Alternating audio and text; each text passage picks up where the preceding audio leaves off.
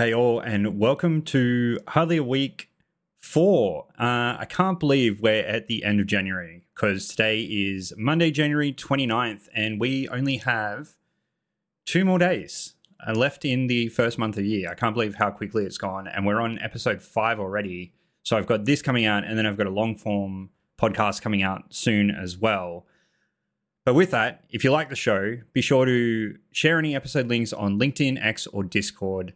Uh, that would really help me out. Let's get into this week's stuff that I've been having a look at. Oh, and I guess you would have noticed if you see this on YouTube, is I'm actually going to be doing uh, video podcasts from now on. So I'm going to be launching this on YouTube.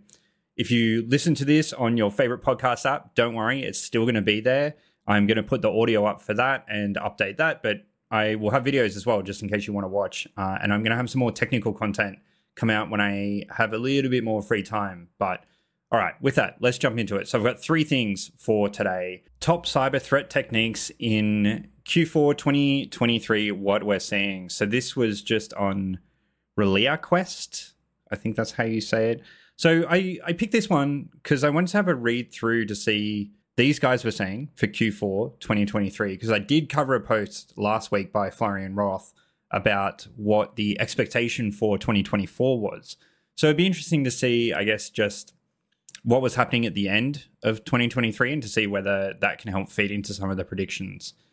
So, is this an acronym? Problem existing between keyboard and chair. Right. So it's saying humans are the weak link again. Yeah, I mean, it's true, but spear phishing link, I mean, if you don't have protections for your emails that is sandboxing those emails and checking for those spear phishing links, is it really the human's fault anymore? Or is it kind of up to the organization to hit some of this stuff. Drive by compromise, it's a little bit harder unless you want to like really lock down uh, user users browsing activity. Spear phishing attachment again, like sandbox that shit. Uh, through removable media, block removable media on corporate devices, public facing applications. I mean, yep, you should pen test your applications to make sure that there's no holes in them. Uh, this like all of this is a little bit different if you get hit by a zero day or there's a big thing like you need to patch that straight away. But i'm assuming what it's saying by public facing applications is that you have some front end and you're getting popped through that and it's an old application with an old vulnerability in it or you just haven't tested it uh, to find those vulnerabilities. Valid accounts domain accounts i mean is that from the spear phishing i mean it probably says in here. Uh, once they're in, so lurking in the shadows, like I guess this is just living off the land stuff, right? So command obfuscation, they would have domain accounts. C2, layer protocol, web protocols. I mean, that's the easiest way to hide. It's through where a lot of the traffic's coming from. Financial theft. okay, less kind of insightful than what I thought it was saying. I mean, it's nice to have the percentage breakdowns. Uh, I assume this is from maybe what they were seeing. Uh, yeah, they have a platform, so yeah, it must be what they were seeing, and they may have professional services. Oh wait, threat research team. Okay, yeah. So I guess this is a nice breakdown of of what they're seeing. And no, like no shade on these guys. Like these guys are just putting out the collection of data that they, that they have.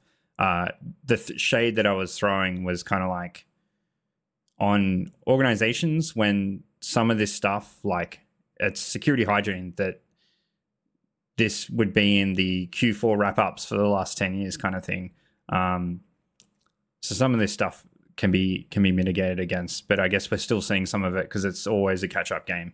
Um, yeah, Next thing that I had was making sense of the 3CX supply chain attack. Like the Black Hat talks are always really cool. Mac OS really fascinates me because I think more and more organizations are rolling out Mac OS within their uh, what do you call it?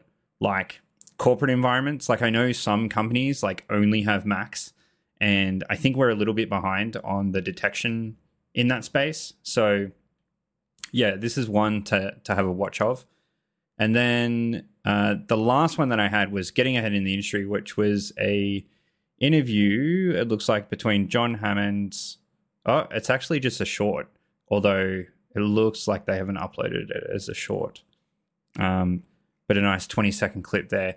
This might just be to point out, like, if you've if you're watching my channel and you are looking to get into the industry, like John Hammond is kind of one of the media legends that has been around and putting out content for quite a long time, and it's good content. So, um, smart dude, great content, someone else to follow and watch. What I do want to point out is the competition that I mentioned. So, if you are interested in winning yourself a ticket to B Sides, or I've decided a similar costing conference. So I'm going to have these details in the description notes, both on YouTube and the podcast. So subscribe to the YouTube channel, send me your handle, subscribe to my podcast on whatever platform you want, and just send me evidence of that. I will pick someone at random in four weeks' time. So I guess from here, so I'll announce the winner on the 26th of February uh, on this podcast. And yeah, you'll get a ticket. I will make my best effort to come to whatever conference that you want to get the ticket for. So, uh, for example, like if you were in Brisbane and you wanted didn't want to go to B sides, but you wanted to go to like CrikeyCon, uh, then I would get you a ticket for CrikeyCon. Like any other state, if you wanted to pick something else, like I know there's Adelaide Sec Conference, there's uh, the B sides in Adelaide now. Melbourne has similar festivals, but around that kind of like $200 mark per ticket, I think is roughly what I'm thinking because um, it seems to be similar in most states. And then I will make my best effort to come and join you at that conference. And uh, whether whether you want to or not, you don't have to. Uh, we can hang out. We don't have to. Um, but there's a chance for you to get a free ticket there. So with that, I'll leave you guys all with it. Uh, I've got some more updates, but I'll leave that for next week. But for now, if you want any more of my content to catch up on stuff, or you can check my YouTube channel. But if you want to find anything, you can link it all from my website, hardlyadequate.com. But with that, I'll catch you all next time.